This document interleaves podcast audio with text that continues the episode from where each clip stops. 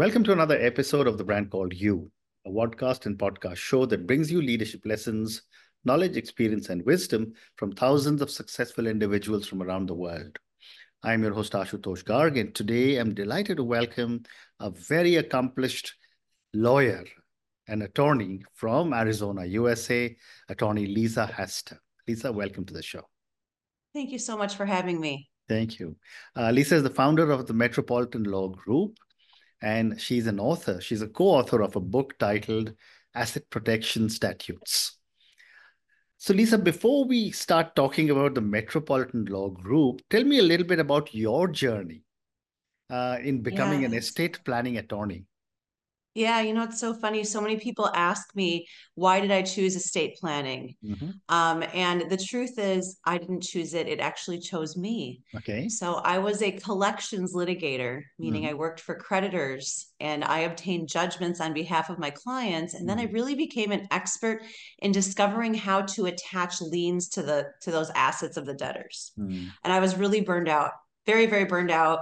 Um, wasn't sure which direction I saw my career going. And then I uh, had a couple of really impactful events occur in my life that really sort of changed the direction of my law practice. And I lost both my brother and my best friend, oh. um, who were in their mid 30s and who, you know, didn't see it coming. No one did. It was very unexpected.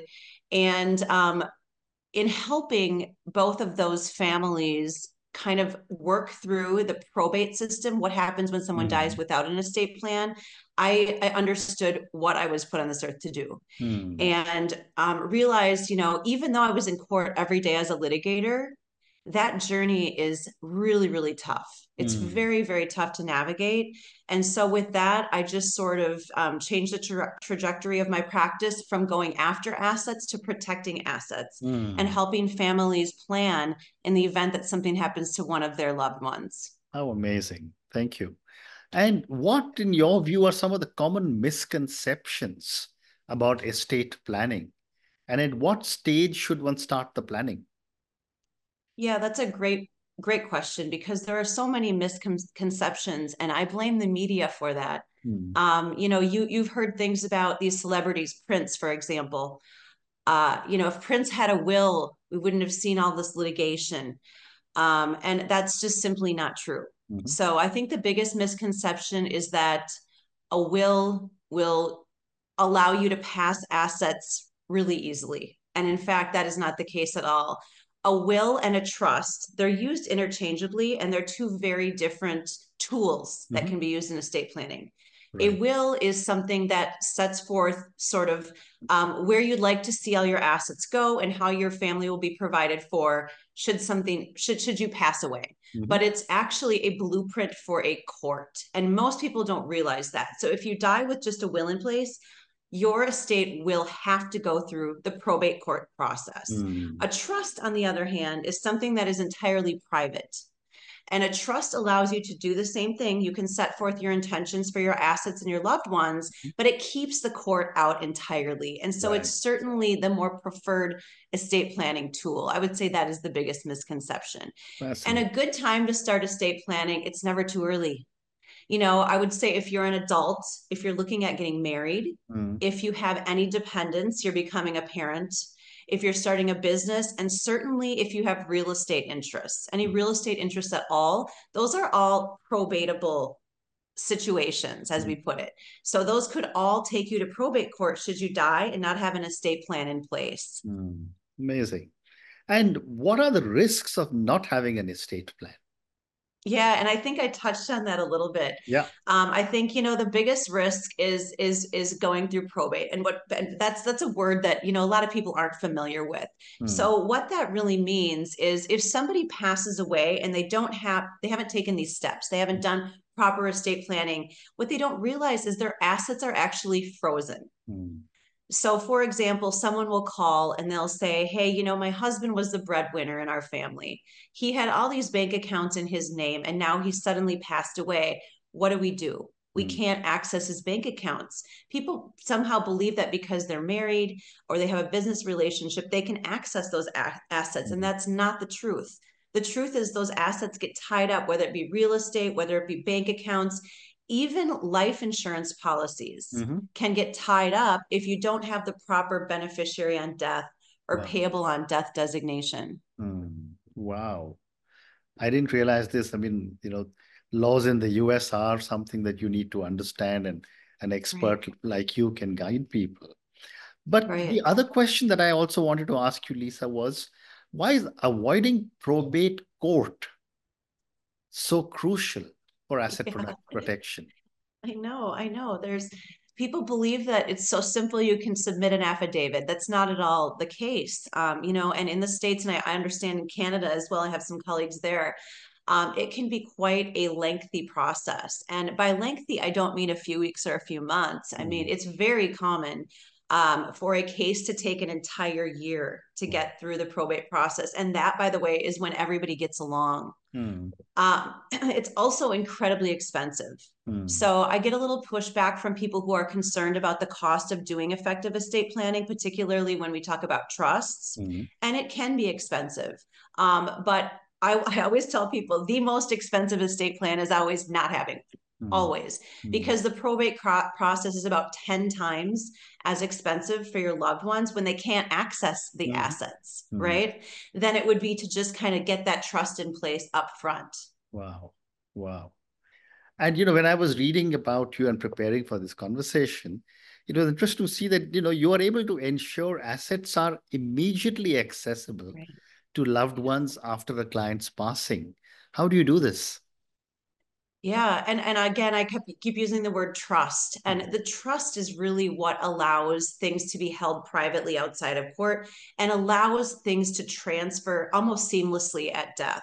Mm-hmm. So, where we talk about if you have a will or no estate plan at all, it has to go through that lengthy probate process. The court has to get involved in all the decisions. Mm-hmm. With a trust, none of that happens. We circumvent all of that. And in your trust, you actually have provisions that dictate where things will go and who they will go to. Mm-hmm. And it is as quick as obtaining a copy of that death certificate, which we're seeing is about two weeks now, and being able to present that along with the trust, and boom, just like that, assets can get transferred. So we're looking at the difference between years if you don't do any planning and a matter of a couple weeks if you have that trust in place and you've of course you have to fund the trust meaning you have to transfer those assets into the trust right um, yeah so so that's an important aspect as well Hmm. Amazing. And my next question is How does estate planning contribute to preserving wealth for future generations? Yeah. So estate planning allows you to ensure, you know, that you're you're that the people that you love most are provided for should something happen to you. Um, and it goes beyond just getting a life insurance policy. So you mm-hmm. have to think of a comprehensive plan. And a life insurance policy is one important aspect, mm-hmm. but also getting that trust in place. And you know, sometimes we we talk about high net worth clients who have maybe spoiled children, right? Entitled children. And they say to me, Lisa, what can I do to ensure that my children, you know, follow the path that I have in mind for them? They achieve their own goals before they inherit from me? And so that's a great question in that regard because um, you know, we are allowed to put into place sort of protections to protect loved ones from themselves. So, where if you don't do any estate planning, it's possible that a loved one, a, ch- a hmm. child, upon reaching age 18, could immediately access hmm. lots of money, which could derail their future. Right. With a trust, what we can do is we can ensure that they meet certain ages and stages in life where you feel they're at a level where they're mature enough to manage that wealth properly. Hmm. And we can't do that unless we've got, you know, that trust in place to protect them. Hmm. Fascinating. And there is another aspect, you know, where, you know, you're also able to help keep assets and debts private after yeah. death. Help yeah. me understand the implications of this and how do you do this? Yeah, well, this is incredible too, because what a lot of people don't realize is again, we go back to that situation where nobody wrote their will, they didn't write their trust, they're in mm. probate court. One of the things that must happen, it's a requirement by law. Mm. We have to publish publicly all of the assets and the debts of the estate. Mm. And we also have to give notice to any creditors of the estate. So right. if we know that there's, you know, outstanding debts out there, bills that are left unpaid, we have to actually give notice. Hmm. And then it allows those creditors to come in and bring a, a claim, which is much hmm. like litigation against the estate. So now you've got your loved ones fighting for the transfer of your wealth to them against hmm. your creditors. All of this can be avoided if you have a trust in place. Hmm. So that's why another another reason why a trust is is you know it's it's a very attractive mm. estate planning tool mm. because it offers those protections that you can't have with a will. Though there is another aspect of a trust, and I've been speaking to some people for a trust for my own family, uh, and that is that trust is almost like a one-way street. Once you've handed over assets to the trust, you know you yourself don't have access to your assets. Is that correct? Um, yes and no. It depends on what type of trust you put in place. And there are various, there's, this countless types of trusts. So the trust that you're referencing is called an irrevocable trust. And that is sort of a one way trust where you actually have to appoint someone else as your trustee to manage mm-hmm. your assets. Yep. And that's a more kind of sophisticated level of asset protection planning. Mm-hmm.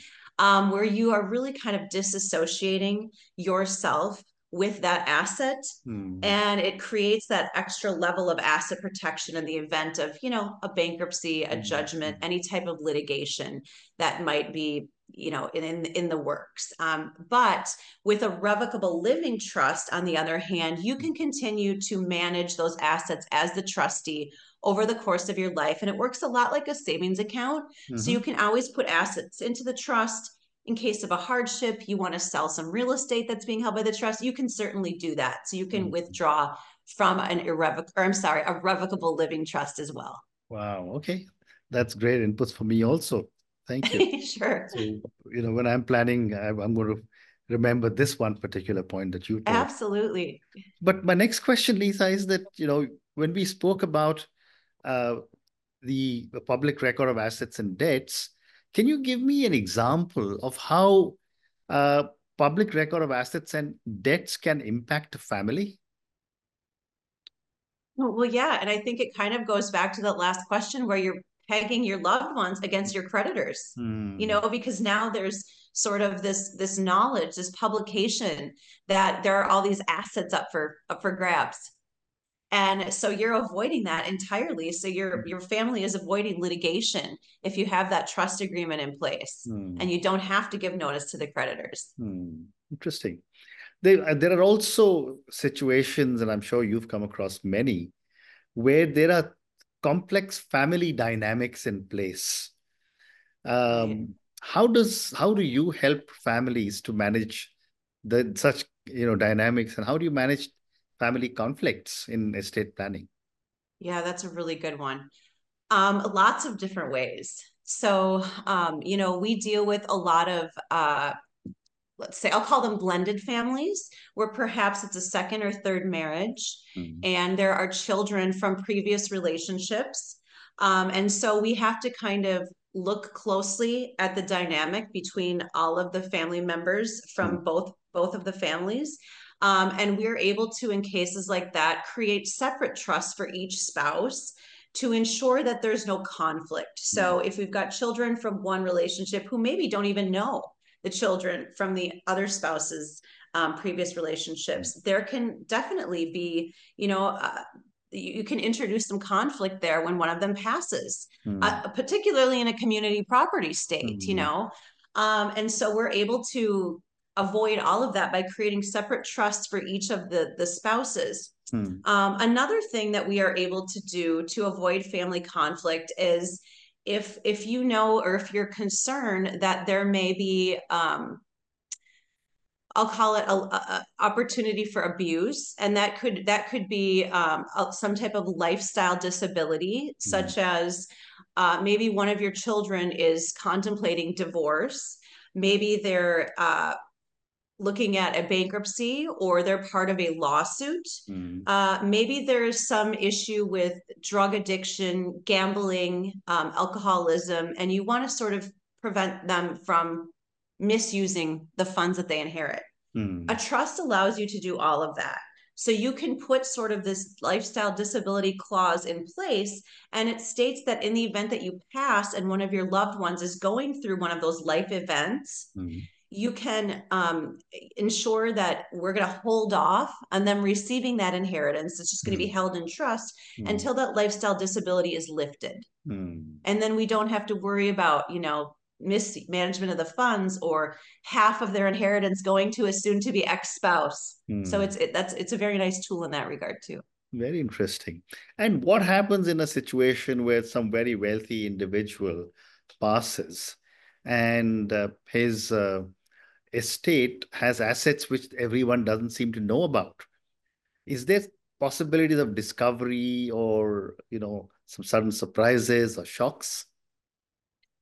Um, yeah, and I would say the biggest shock is that people don't realize that there's kind of a bank of money that's never been claimed. Hmm. We're talking about billions of dollars just yeah. in the US. And I think this happens, you know, because people don't do effective estate planning. Mm. And I, in fact, a, a, fantastic example of this, and it's not just with the wealthy. I, I, get this every day, this phone call in my office where people will call in and they'll say, um, you know, my father passed, and I understand that he's got this Chase bank account and there's money in there, but I don't know how much money is in there and I don't know how to get it. Mm. And so we have to tell them we're happy to work with you. You can retain us and we can ensure that you access those assets, but you don't know what you're dealing with. Mm. There might be $200 in an account. There might be $200,000 in an account. We, we just don't know. Mm. And, and that's, that's the difficult part about, um, you know, passing away without any plan in place and not having any beneficiary on death payable on death designations because the bank is uh, you know they, they, they're not at liberty to share that information with you until they receive a court order. So you're guessing do i want to pay you know this amount of money in lawyers fees and court costs to be able to access that money just to mm. find out that maybe there's less money in there than what i paid mm. attorney's fees and court costs. So it's sort of a gamble. Yeah, yeah. Um, and so a lot of times, if clients feel that maybe there wasn't a lot of money in that account, they just let it go. Mm. And so it goes into this bank of unclaimed assets. Mm. So just I mean it's fascinating, but but I understand why people do it because it's just yeah. it's not easy to access that money. Mm-hmm. And of course they have to be able to front those fees, you mm. know. That's true. That's true. And what happens if there are suddenly some unknown liabilities would that, would that also be passed on to the inheritors or would absolutely. that would also yes unknown inheritors absolutely they pop up all the time every day in my practice. Somebody mm-hmm. comes out of the woodwork and you know they'll produce uh, like a beneficiary on death deed or they'll, they'll they'll they'll be able to produce something that states that the house was supposed to go to them.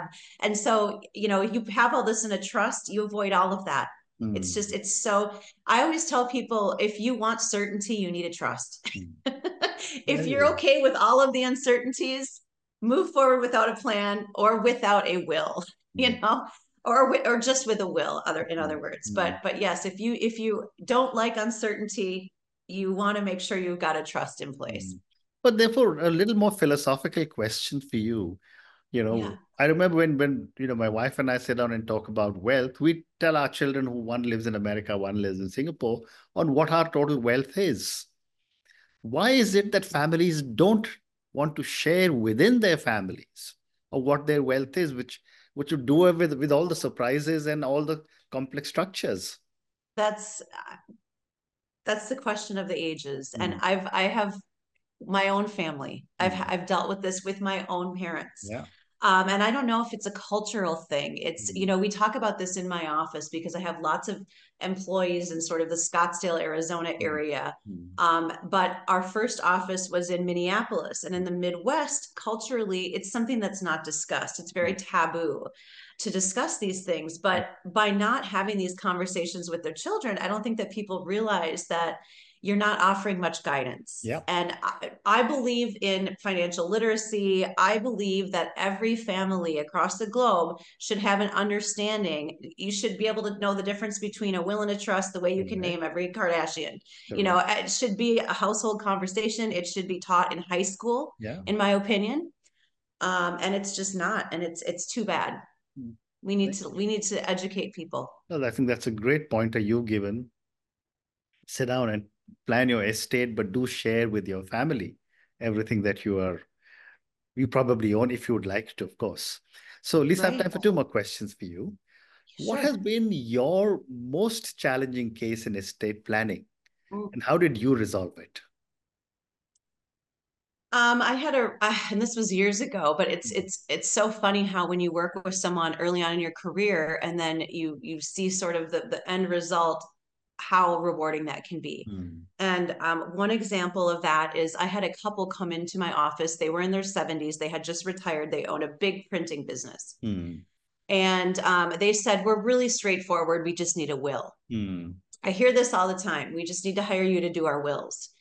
And so we went through sort of the line of questioning, and I learned that they had this, you know, multi-million dollar business. Mm-hmm. I identified that, you know, in this they lived in Minnesota. In the state of Minnesota, um, you pay estate taxes. At this time, I think it was if you have over two million in assets, mm-hmm. and so they were up against this big taxation. I'm talking huge, mm-hmm. and they didn't realize it. Mm. Um, they also shared with me that they had a son with mental illness. He was an adult and he uh, he was creating some issues, some conflict within the family, and he was also receiving some government aid. Mm-hmm. So what what was what was presented to me as we need a simple will was actually a very complex yeah. estate plan that required yeah. business succession planning. It required creating a special needs trust for the son, mm. and I did see this all the way through. And um, I'm now working with the daughter. They have since passed. Mm. She's taken over the family business because we had everything in line um, made oh, sure that the yeah. grandson was receiving his money mm. um, for tuition to go to medical school, and so she's just very grateful. So, so that's one example of how people oh, think amazing. they're we're so simple. It's like yeah. you're not simple at all. Oh, and ultimately, we saved them six hundred thousand dollars. We wow. estimate six hundred thousand dollars in estate taxes. Wow! Wow! What a fantastic! Which was story. huge. Thank huge. you for sharing this. Thank you. Yeah. And Lisa, my last question to you: What key advice would you give to someone who wants to start the process of estate planning? Yeah, do your research and work with someone who specializes in estate mm. planning. Mm-hmm. I think that's the biggest thing. Estate planning is highly specialized. Mm. Um, and I see mistakes by practitioners who are sort of door knockers, I call them, but you know, general practitioners who do divorces and bankruptcies and DUIs and eh, you know, wills on the side. Mm. And a lot of times that can get you into trouble. Hmm. Um, because if someone doesn't know the ins and the outs of probate court, they don't necessarily know how to prevent probate court occurrence. Um, mm. We work with a lot of other lawyers, believe yeah. it or not. You know, lawyers who specialize in another area of law, but understand how complex estate planning can be. So, my advice would be work with someone who specializes in estate planning, somebody who also has a probate practice. Mm. Um, and, and understands exactly how to avoid the probate side of things. Amazing. On that note, uh, Lisa, thank you so much for speaking to me about your own uh, journey to becoming an estate planning attorney. Thank you for talking to me about estate planning in so much detail. I learned many new things from you. Thank you for talking to me about probate, about trusts. I'm sure there is an opportunity for me to come back to you for another conversation only on the types of trusts that are possible right. for so many different people. I mean, it's a whole new world for me and a whole new world for many of our viewers and listeners. Thank you for speaking to me and have a great day and good luck. My pleasure. Thank you. Thank you for listening to the brand called You Videocast and Podcast, a platform that brings you knowledge, experience, and wisdom of hundreds of successful individuals from around the world. Do visit our website www.tbcy.in to watch and listen to the stories of many more individuals. You can also follow us on YouTube, Facebook, Instagram, and Twitter. Just search for the brand called You.